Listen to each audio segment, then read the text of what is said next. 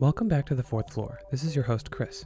I hope you're outside enjoying the spring sunshine and maybe bottling it and bringing it back inside with you during isolation. In this episode, Calvin, Jason, and I are joined by our friend and resident microbiologist, Juan Nacho Sequeira, who is currently researching tropical infectious diseases in animals for his internship at the National University of Costa Rica. Nacho shares with us his experience in how Costa Rica is handling COVID 19, his research, and his perspective of how places outside Costa Rica have responded to the pandemic. Nacho gives us an overview on what a virus is relative to other things that cause infectious diseases, and why a malaria drug doesn't have the same effect on a virus. We also discuss how detecting COVID strains work, how the scientific community's response to this particular pandemic has affected how it operates, and under these conditions, whether or not the world was prepared for an outbreak of this scale. Welcome, Nacho. It's good to have you here. Um, how do we know you again? Do you remember that? Well, it's a funny story, Chris. Thank you for having me, first of all. Um, Nice. I'm the resident biologist of the fourth floor, You are. along Yeah. with uh, Annalise. Yeah, you share the hot seat with Annalise, who Yeah. we'll run into eventually. But yeah, um, and you, we know you because I actually don't necessarily. I'm not saying I don't know you. Doesn't I've know run the into origin you- story. I don't know the origin story. All I know is that you and Jason are friends when we were all on the fourth floor in the studying lounge. yeah. Actually, I uh, Jason was one of the first people I met at on ca- on campus during our first year at university. It was It was during during really? orientation, yeah, wasn't it? yeah, it was. Oh, Yeah, that's cute. yeah. think They you're- seated us uh, with people with the same birthday, hmm same um, birthday month. So Oh, yeah. Nacho and I Oh, sat nice. down next to each other. We're like, April. Nice. Oh, So- sweet, Yeah, and sweet then we spring had children. uh, pre-calculus together Yeah. later Oh, on in the awesome. semester. Yeah. Oh wow. And then um, you and my ex had biologies together as well. Yep. Cell bio With with Greasy, Dr. right? Greasy. Yeah. that's right. Yeah. Oh, that's cute. Um, and so you just so you know each other from pre-calculus, and then you obviously, you know, like university does to people, you deviate into this other field, Mhm. and now you've graduated. Well, I'm going to You've graduate on. on September. Yeah. Are So you? I've already filed everything in, and in September, that's when I graduate. I'm I'm proud to know you. Congratulations. Thank you. Yeah. Some of us, Getting some of us That's, uh, that's you why know. that's three out of four right now in the chat. Ooh, yeah, Oh, cool. Chris. That's Gonna have bad. to get that degree. Yeah, yeah. You're gonna have to send us pictures of it on your wall with like, yeah, as like a mural of all the other things you got. So, so now what do you do while you're down there? Well, while I'm down Like, here, I was yeah. No, that's a great question. While I'm down here, I was doing an internship with the National University of Costa Rica Hmm. at a program called that's um, researching tropical infectious diseases. So it's called the PIET in Spanish. It's the Programa for the Enfermedades Infecciosas in Spanish. Wow. And really it was cool. no, thank you, Chris. It's just a lot of uh, vet work, really, since they were doing a lot of work with animals, um, a little bit of bacteriology, a little bit of virology, a little bit of molecular biology in between. Basically, that's That's- that's basically so it in a nutshell. Yeah, Yeah, I'm. That's fun. It's cool that you got to go down to Costa Rica. it's been an amazing experience, kind of seeing the differences between you know Canada and Costa Rica and how the projects come around and how they're managed and handled and all that good stuff. Oh, yeah. That's actually that'd be cool. That's a different perspective Yeah, for sure. That's cool. That's really cool. Yeah, especially as an intern. Well, I find it interesting, uh, Nacho, that uh, you mentioned that you, you're basically studying this stuff uh, in animals, and you know, as as an astronomer, I always get laughed at, like, you know, why do we care about space? Um, you know, we're a human; Mhm. it doesn't pertain to what's on Earth, and I I can almost pose that same question if you're looking for infectious diseases. Uh, why in animals? Like, why do I care if an animal has a cold? Like, what does that portray to me? Yeah, I mean, Hmm. we definitely get laughed at. That's for sure. Yeah, that's a great question, Jason. Well, first of all, um, you know, if you're dealing with livestock, chicken, pigs, cows, well, we care because you know we want hamburgers, bacon, or you We, know, we live ne- near and around them. Yeah, exactly. So, The, so you know, if they get sick and they mass die, then we're we're out of chicken tenders, and that kind of sucks. But more to the point, you know, you got viruses like the influenza that reassort themselves with, you know, pigs, chickens, birds, and then they reassort themselves with our genes. So we get, you know, big nasties like influenza H1N1, the swine flu, and COVID. So studying Oh, them yeah. while they're in the animals really helps us understand them when they make the jump, or if they're able to make the jump in the first place. Nice. Wow, the Nice. jump. The jump, right? Yep. To work. speed. The jump. this is Yeah. the jump to Little did they- Yeah. yeah, it's unfortunately not an upgrade, but they did make a jump of a kind for sure. Um, that's really actually fascinating. I, I never even thought of that. That that's I guess like studying the uh, the medium, like or the thing that facilitates how they would Mhm. come to humans. Is that's fascinating. That's awesome. Yeah, all those zoonotic diseases. So animal studies are pretty important, especially doing uh, vet work. You know, um, for certain diseases like rabies as well. If you don't keep an eye out for that, it's a little bit uh, harmful for us humans. Yeah, true that. Um, and in that case, like, well, speaking of COVID, like speaking of Yeah, Like, and I guess like yeah, is like when you say it like that, like obviously we want to make sure that our livestock is one of our food groups doesn't go away, but you know these things are able to jump from animals to humans, and that's that's basically where most of it comes from. Correct? That's mainly where the most uh, amount of emerging diseases come from. That'd be correct, yeah. All that interaction, Yeah. uh, the COVID came from a what's known as a wet market in Wuhan. So that's basically yeah. where they Yep. it's live animals more so than dead ones, and you know having those in cages, constant physical touching, keeping the cages next to each other, not not such a good idea. Yeah, not not quite as sanitary as a as like a butcher. No, Yeah, but I mean butchers and all that. Like my family owns a ranch, and we also keep livestock pretty close together, different Yeah. species, right? So how is that? How is that any different? No, that's a great point, and it's kind of what I was going into. That eh, you know, Wuhan has this wet market, China has these wet markets, but we also, you know, in Canada and the U.S. and Costa Rica, we have um, this whole industry dedicated to mass producing pigs, cows, foals, Yeah. chickens, Mhm. and Yeah. those kind of conditions aren't sanitary. Like we feed, we mass feed antibiotics, which causes different issues on its own. yeah, its own set Yeah. of different issues. Yeah, Um, for sure. different issues, but you know, we we don't treat them with. Um, I, I don't want. I, it, it, we don't treat them in a way that you know deters infectious diseases Mm, because I they, they, yeah. they, don't they're not smart you know they're not sneaky they're, they're not sentient things they're just a little bit opportunistic so you know, if a virus sees hey i'm being handled a lot by uh, a farmer i'll just make the species jump and then you have a new emerging disease wow. Oh, okay. Wow. So Yeah. then then the problem it like it sounds like these uh, these farms and uh, stuff are not sanitary when they could be. So is this just neglect on the entire like industry or something? Or is it just like too hard? That's interesting. Uh, in my internship, we dealt a lot with these um, producers. So, like, uh, mo- uh, we got samples from the biggest uh, chicken suppliers in Costa Rica to, you know, check for all these infectious diseases, and they're very dedicated to, you know, keeping it clean, keeping it as sanitary as possible. But at the same time, it's not from a virologist or bacteriologist point of view. So they cut some corners you know, not intentionally, not maliciously, but without Hmm. having that knowledge of how these things work. So right. it, it Okay. pr- Yeah. promotes them, you know.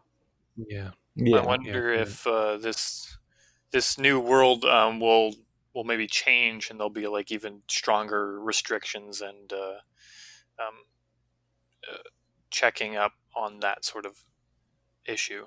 Absolutely. Hopefully, something good comes from it. Yeah.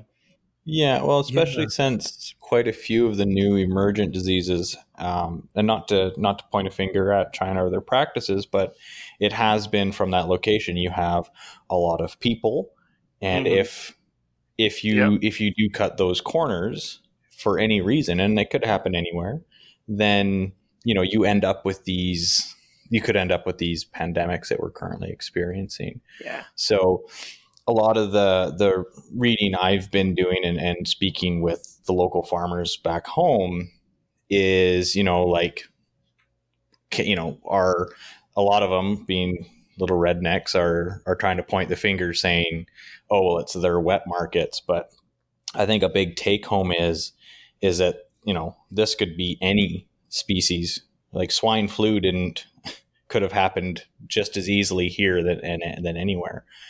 And so I think it's a call for all of these types of of markets to to be a little safer and and you know more sick more segregated for the livestock to prevent this kind of uh, this kind of jump. True. This was No, the yeah, same absolutely. thing. Yeah, this was similar with uh, avian flu, where avian Mhm. flu became this big thing. It was also because of, of markets and stuff. I think you think it came from a geese, or uh, sorry, it came from a geese. It came from geese in in China as well, from a similar market. But yeah, Mhm. yeah, which neat. Mhm. Well, speaking of species jumping and, you know, with bats, the wet market with bats to humans, in your particular situation, um, what is like we're in North America and we've, you know, we're very passionate about staying indoors and all the other things. What's it like in Costa Rica right now? Oh, Chris, the response here has been amazing. Like I've been Really? filled with pride on how my country has handled, you know, That's this awesome. outbreak. Um, Nice. it's interesting because they've they approach it from a different perspective. So obviously, we're worried about the economy. You know, we're a tourist country, so closing down for this long is uh, particularly worrying.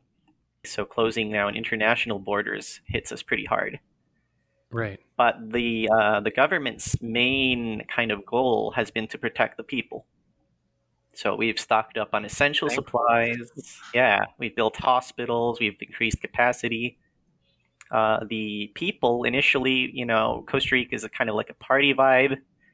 So it took a little bit of time for us to be like, okay, this is a serious situation. Let's stay indoors. Let's follow, you know, the government Right. government's advice.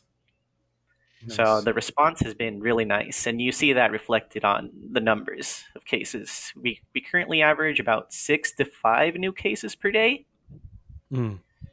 and the most amazing thing is we've had no community transmission until now. Like Really? at any point, yeah, yeah, it's all been very close knit. Someone gets sick, they infect their family members, and that's the uptick in cases. Wow. Okay. Oh, wow. That Yeah. is good uh, in in a sense that it is not strange. You're not interacting with so many strangers that it, you can't even track like who's Yeah, getting it from whom. yeah, especially Well, with uh, airborne virus, right? Yeah. Yeah, especially and and I mean I've been to Costa Rica. I had the privilege of of going there a few years ago and staying with Nacho and his family. hmm And uh, you live in San Jose, right? That's correct. And there's not exactly everybody there. Let's just say they're not all rich, right? No, and yeah. so to keep it out of that uh, the population that's very densely packed, uh, that's a that's a huge a huge uh, accomplishment. Yeah, yeah, I I have to give credit to the uh, social sciences, and you know, us being more hardcore sciences, we're, we're more that, focused on that. But The social sciences can do a good thing. amazing things Yeah. in outbreaks. It's been, uh, Yeah, we- you know, awareness campaigns, uh, wow. all these sort of like cultural things to help us be like, okay, let's take this seriously. We can move forward as a community. Cool. Wow. That's very cool. That's awesome, man. I'm glad you guys are. Yeah, it's super On top important too, because yeah, and, and I think more places definitely need to to learn from that for sure. Absolutely, yeah. It sounds like we could follow a few steps from you here and there. Yeah, how you doing, Nacho? Oh, myself, I'm doing quite well. Um, you know, isolation isn't isn't affecting me too much. Uh, and I, I'm not a Isn't social it? butterfly. Change our lifestyle. pretty much, pretty Yeah, much I'm actually- coping uh, the same as Jason here. You know, bottle of rum, just chilling. Nice. You're in the Sounds right spot lovely. to be doing it too. hey? Yeah, Yeah, yeah. Me too, actually. I, I haven't really been affected wildly by this, but Mhm. that's really cool. Yeah. Um, and also, so you were saying um, that we like the only cases that occur are in families, so that they go home and um, they infect their family, but it doesn't actually leave beyond that. Hey, Not that much, no. If um, you know, usually rampant amount of cases like we see in the U.S., um, what we saw in Italy and France, that's untraceable, uh, you know, infections. You know, they go, they uh, party or whatever, uh, go outside, meet some other Mhm. people, go to work. The coworkers, the people that attend the party, they get sick. It's a little bit harder to keep track of that.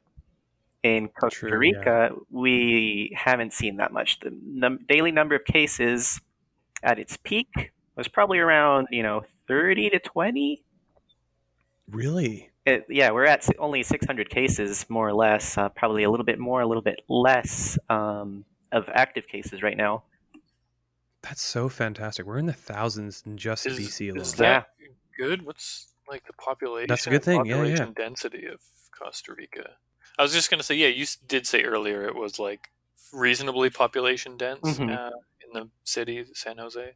yeah most of the population is in the uh, greater metropolitan area what we call it which is um, san jose the outlying cities heredia Alajuela, all these other things and then there's um, outlying regions such as you know the coast um, the farmers areas up in uh, uh, what's the volcano arenal that jason and i visited along with uh, kayla when he came to visit Oh, Oh. cute. Our You went for a volcano, yeah. volcano. Yeah, so that whole region is, you know, not as densely populated. It's um, farmers and their areas, uh, really small towns, about 100 to 500 people per. So Right. most of the Nice, density is that's- inside. Yeah. Nice. That's fantastic. So, so you guys are doing so well, and then we've got you know here in North America we've got opinions about you know should we go back to work or Mhm. like we're actually not handling it well, or by the time we find out that we're sick, we're actually just going out and you know Yeah. you know going to the stores or, or doing things that we probably shouldn't be doing anyway. So from your perspective, as someone who's actually understands hmm you know this kind of thing is there anything that like sticks out to you that you wish that people would do more like how people should be handling it or are there like misconceptions that stand out to you about this kind of thing i mean Uh, aside from mhm. breathing in lysol and like in- yeah Yes. like or like Bathing in UV light. yeah. Aside from the Yeah, yeah, glaring yeah. Misconceptions. Yeah. Yeah.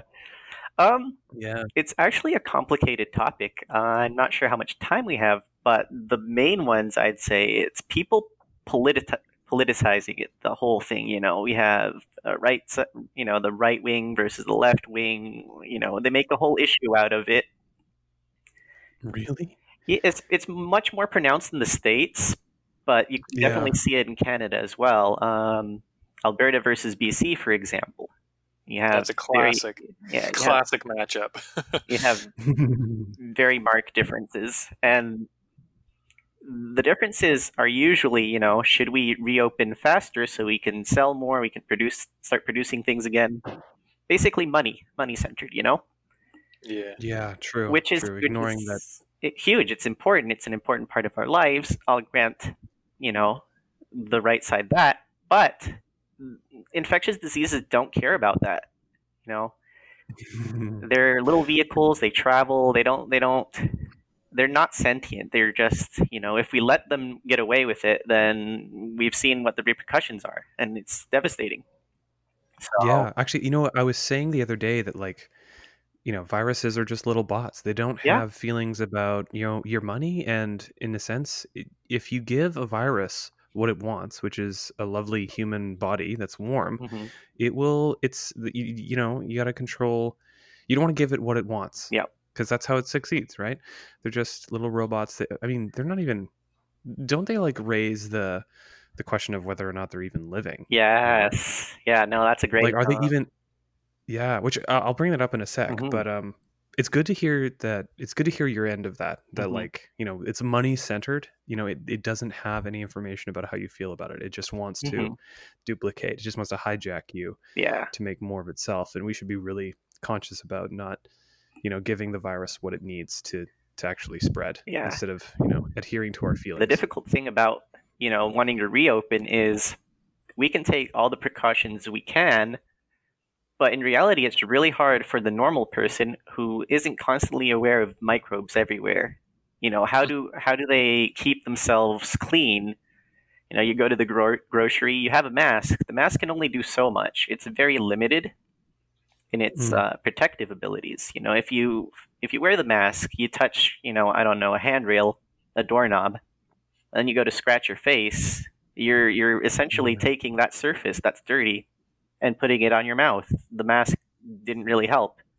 and you're also putting everyone else who's touched that railing in your mouth as well, Mm-hmm. which is also gross Yeah. to think about. It really is. Yeah. yeah. Yeah, we don't want to get in the the process of you know how public pools work. Either, Yeah. No. Absolutely, yeah, yeah. That's interesting. Yeah. the- yeah. That's it's good.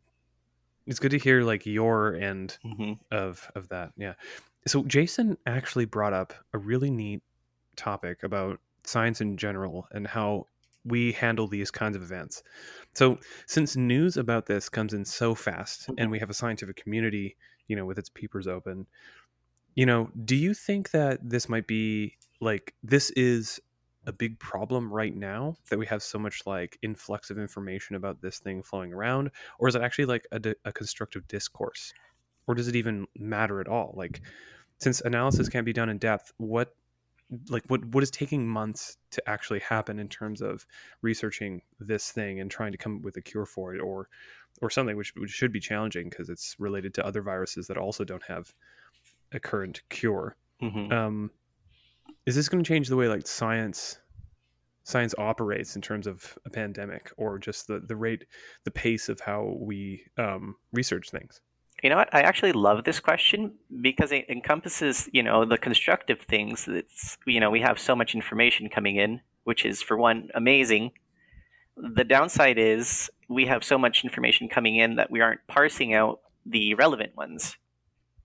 And Yeah. you had mentioned the misconceptions, and this kind of ties in, but the whole uh, chloro hydroxychloroquine uh, that Trump was touting, which is a anti-malarial drug, primarily. Mm, So obviously we know how to mass produce it and we have large stocks, but for for a virus, it's you know there are some events that there are some medications that could work for COVID nineteen that are already in the market, but it's an anti-malarial drug, and malaria is a parasite. It's uh, Completely it's a complex different. yeah, completely different organism. It's not a Okay. virus. yeah, So uh, it's actually so different from viruses, and it's more akin to a bacteria, but not quite.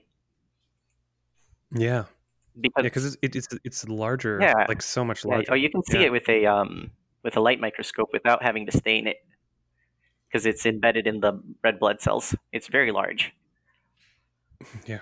But um, it, you know, the the drug hasn't been shown to be very effective. You know, people there are studies that say, "Hey, look, it is," but as we know, you know, you can skew the studies to be like, eh, you know, these values suggest.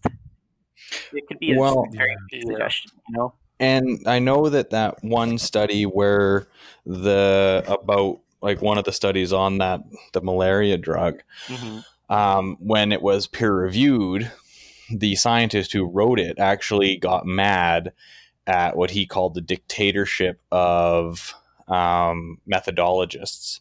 So everybody was um, saying like your methodology wasn't good, you didn't actually do a proper sample study, you didn't have a control group, you didn't do all these things that science requires. And his response was, "You don't need those things to do science." Yeah. it's Yeah. like um you, no Wow. you do so you know there there are some studies and then there's some studies. Hmm right.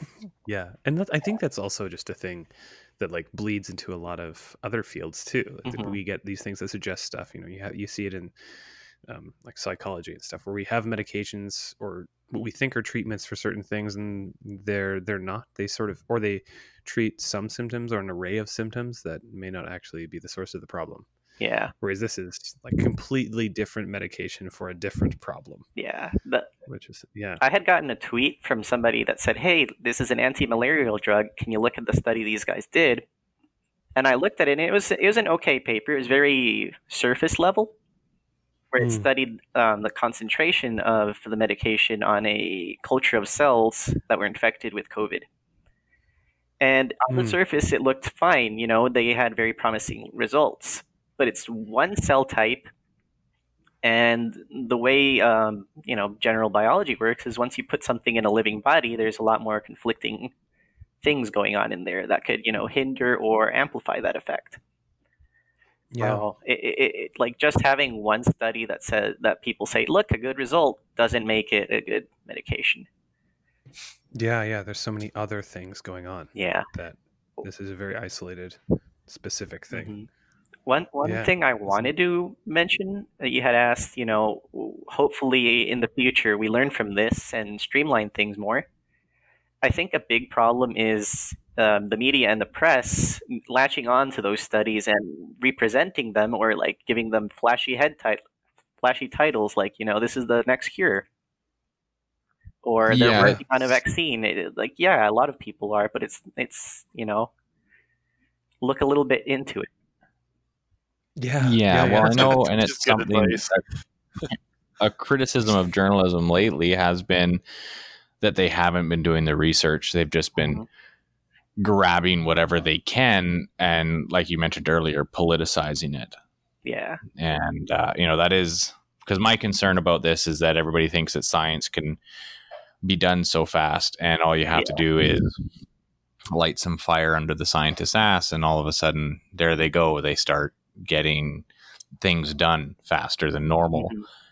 And, you know, that's, we should be cautious about that, I, I think, because, Yeah, absolutely. you know, it- Yeah. it's not leaps and bounds that science does it, it's in tiny steps that is very akin to the random walk in a star. Mhm.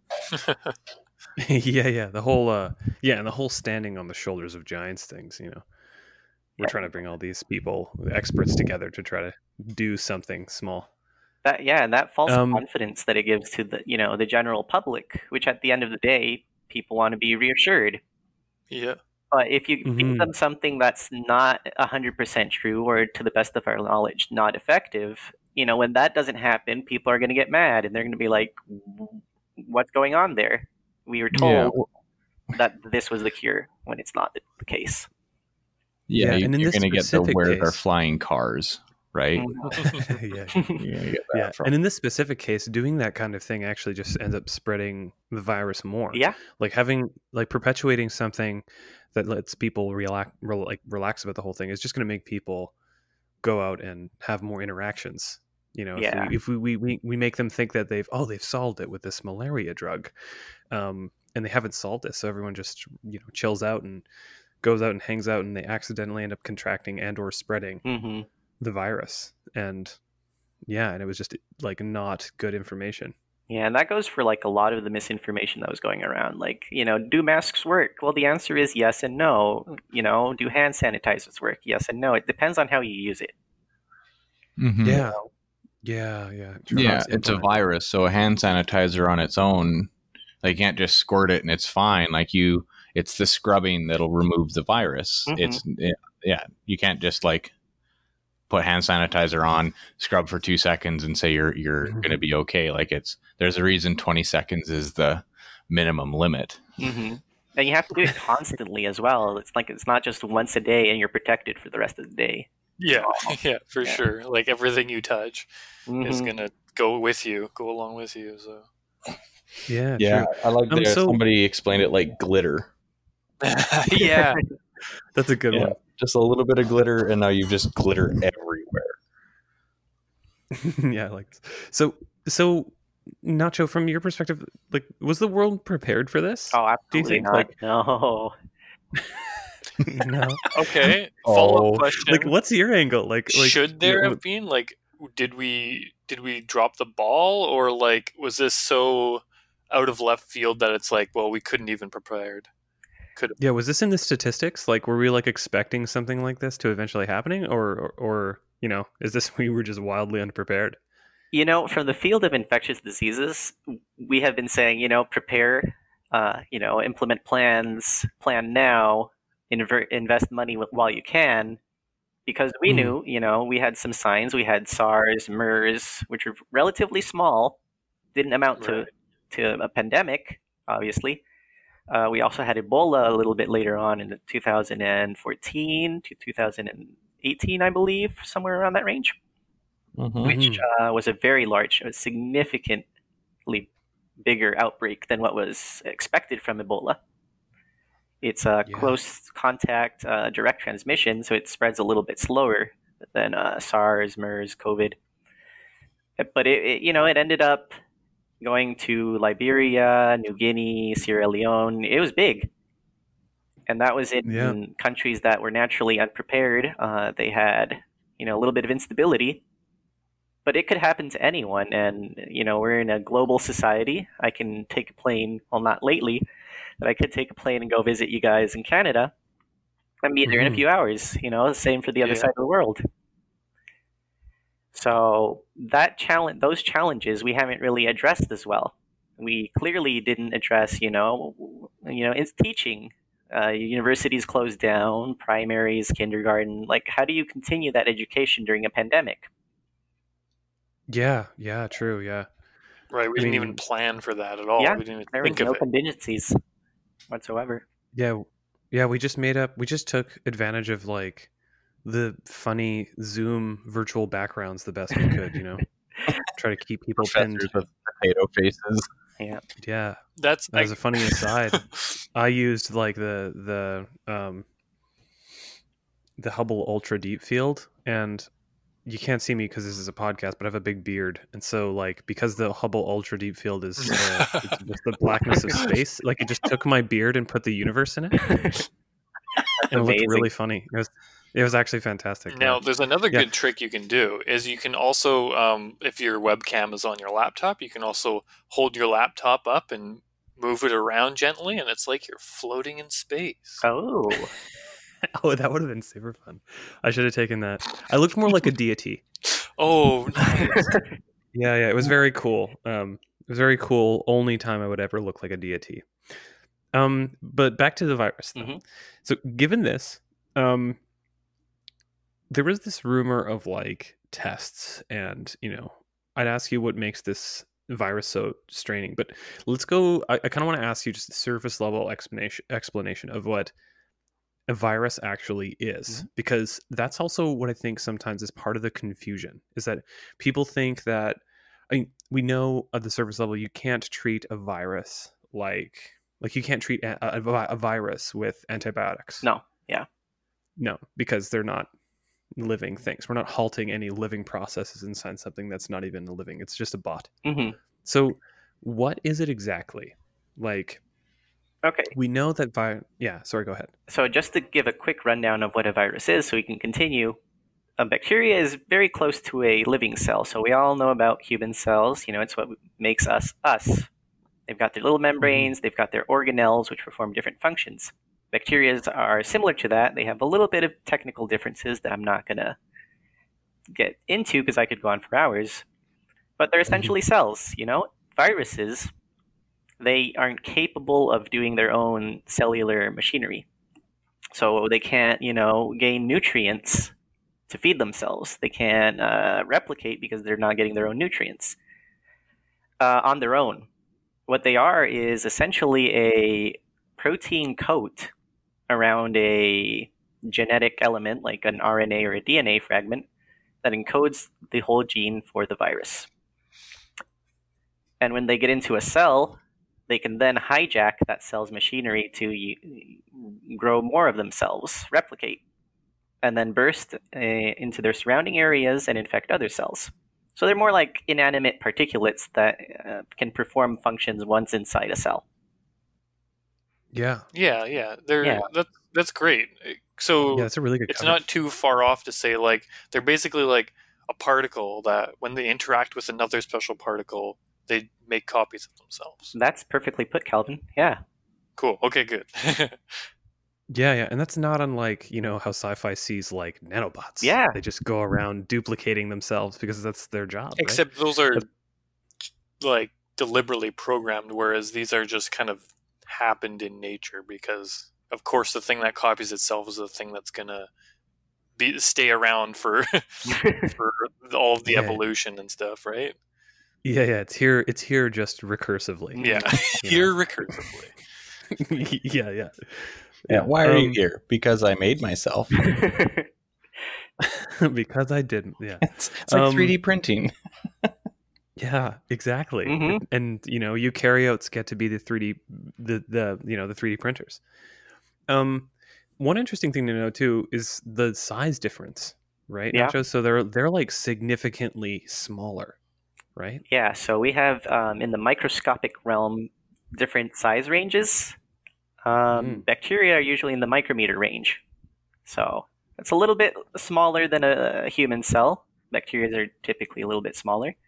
You can still see them with light microscopes, which are like the basic tool of any microbiologist or cell biologist or anyone that likes to look at squishy life things. You know, Yeah, or like eight year olds who got that their first microscope for Christmas. Yeah. Oh yeah. So you can see Bringing those the memories. with a light microscope. You have to stain them because they're just on the border of where we can see. So these Oh, stains wow. help make them a little bit more visible. Uh, viruses are around the nanometer range, so they're signific- significantly smaller than bacteria and cells. And in fact, they can even infect other bacteria. You know, there's Yeah, so there's a thousand times smaller, right? Mhm. There's a few that a are thousand times. on the opposite end of that spectrum, and they're called uh, the giant viruses. So Pandora, Mimivirus, you can actually just barely see those with a light microscope. So that's pretty Wow. interesting too. Wow. And Wow. and to give a little bit of physics background, when you say nanometers, that is visible light. hmm Visible light is almost a thousand. It's at 500, well, 450 to 750, but that's like nanometer scale. So these viruses are on the scale of the wavelength of light our eyeballs use, Oh wow. which is why they don't work with light microscopes. Yeah, you need the, yeah. the big electron microscopes and the scanning electrons just to visualize what these viruses look like. Yeah, yeah, Yeah. yeah. That's a whole other fascinating thing is how those things operate. hmm Yeah, whereas we can see onion root tips in like a generic Bio 12 lab, you know. Mhm. Mhm. So that's just a crazy size difference. Yeah, it's wild. They're just so basic. Yeah, they don't. We, we can't apply the same tools to the very big things in terms of the actually on the order of nano. You know, Mhm. it's absurd. Viruses are also unique in their shape. So that Oh, protein yeah. coat that I mentioned, um, that's what separates, or you can distinguish families by the way the coat is arranged. So the corona, as you may have seen, is that circular uh, icosahedral kind of shaped with a protrusion sticking out. It kind of looks like a crown or a solar flare. Or the corona of the sun. Yeah, actually, coronavirus is named after solar coronas.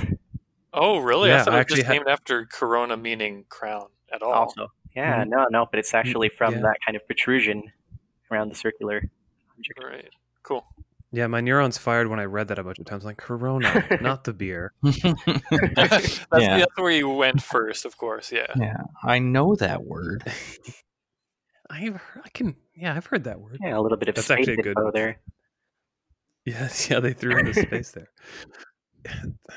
So, so people have been talking about tests. Mhm. What kind of like tests are there?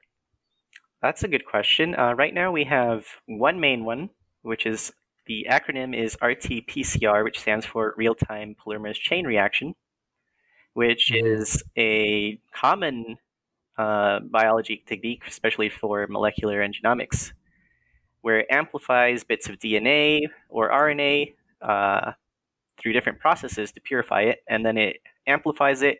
There's a little fluorescent protein attached to a specific sequence that it's looking for. So when more copies are made, it shines a lot more, and you get that result in a from a machine that reads how much light is being produced, which means how much uh, virus genetic material is in the sample. Oh right, yeah. I guess that's one one, yeah.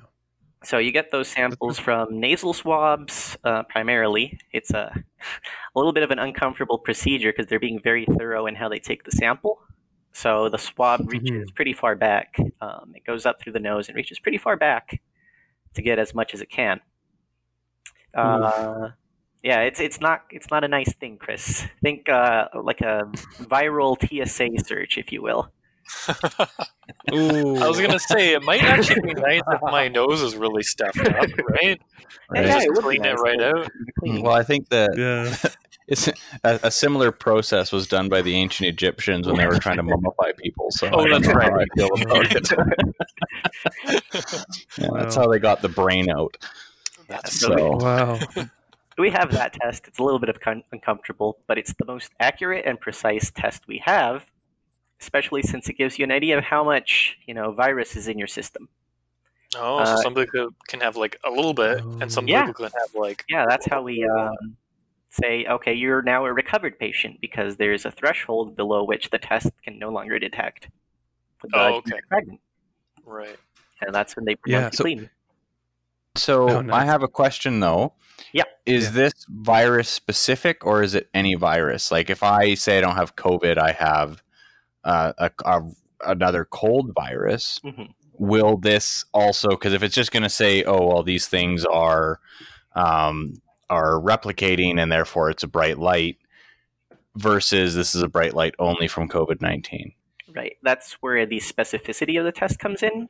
And the really nice thing about RT-PCR is it's it's wholly based based on the fact that you're searching for genetic sequences, which are specific to the strains, species, whatever else you want to search for. So they'll take a small section of COVID-19 that they know is COVID-19 specific, and they'll say Hmm. amplify this, and the machine will amplify it. If it's another um, coronavirus, you know, one that causes a common cold, it won't get picked up, or it might get picked up at a very weak signal. So they'll redo a test Mm. or something like that. Mm.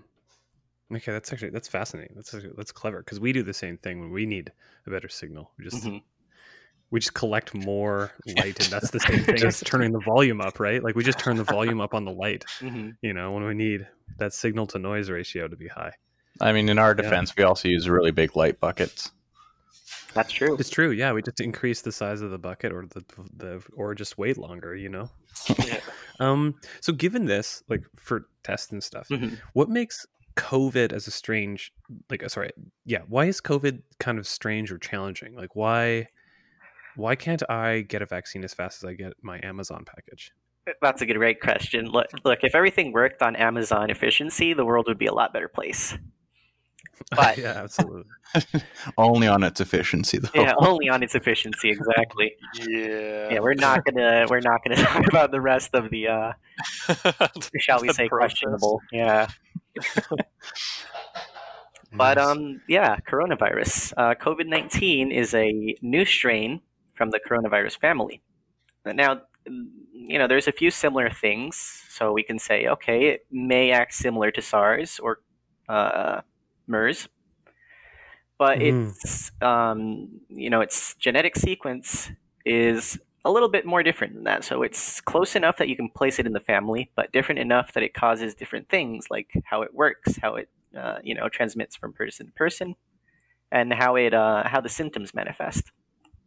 So you can have rel- related strains or related families, but that won't make the the immune system produce the immunity you want to seek from it. So you can't just go and say, okay, here's a coronavirus A, let's use it to treat COVID. Because Hmm. they're a little bit different, just so that it won't produce, you know, that effect. The True. other tricky thing is that it's an RNA virus. So usually in viruses, RNA viruses are a little bit more unstable. They produce a bit more errors when they replicate. Hmm. Uh, DNA ones are a little bit more stable, so they can replicate successfully without having that much errors in each copy. So what these errors do, you know, usually nothing happens. The virus becomes ineffective. It's not a good mutation.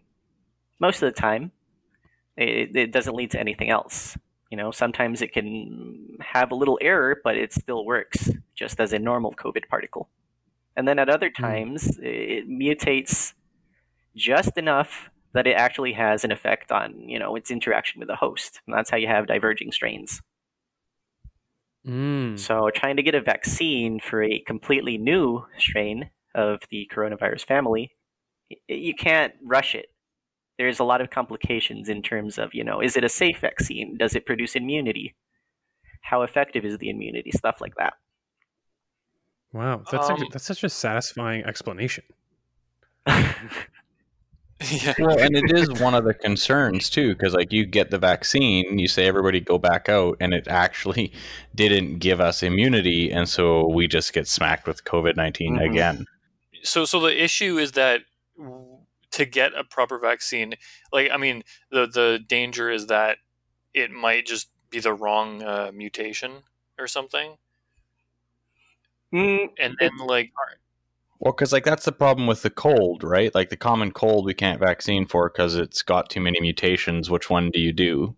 right yeah, Right? At the same kind time, they're constantly adding new mutations, you know? So you could have a whole array of, let's say, common cold vaccines. Uh, it passages through the population a few times, and suddenly there's a extra strain that we didn't account for, and it's still there. right Your degree's in the mail. that's all it takes Yeah, yeah. Those squishy all sciences. yeah, yeah. Who knew we would need you? You know. Plus the previous. Yeah, thank you so much, Nacho. Also, thank you for finding the time. and uh, well i'm gonna make swiss cheese of the edits because we had some technical difficulties here and there um, but other than that this was really fun and super insightful um, thanks nacho Yeah, actually, it was super fun. Yeah, thank you so much, Nacho. Also, thank you for finding the time. Oh, no, it was my pleasure. Thank you for having me, guys. Thanks for listening. If you haven't already, follow us on Facebook, Twitter, and be sure to join our new subreddit. On our subreddit, we host something called Ask an Astronomer. Here you can post a question to ask the fourth floor, whether it be about space, sci fi, a conspiracy, or a personal question for Jason Calvin and I. Typically on a Wednesday night, Jason Calvin and I are asked questions not only regarding astrophysical phenomenon, but also things like do we believe in aliens and why? Or can you prove the Earth is flat? What are your thoughts on Planet X? You can, of course, ask us questions regarding our personal lives, if we have those. Thanks for listening, and we'll see you in the next episode.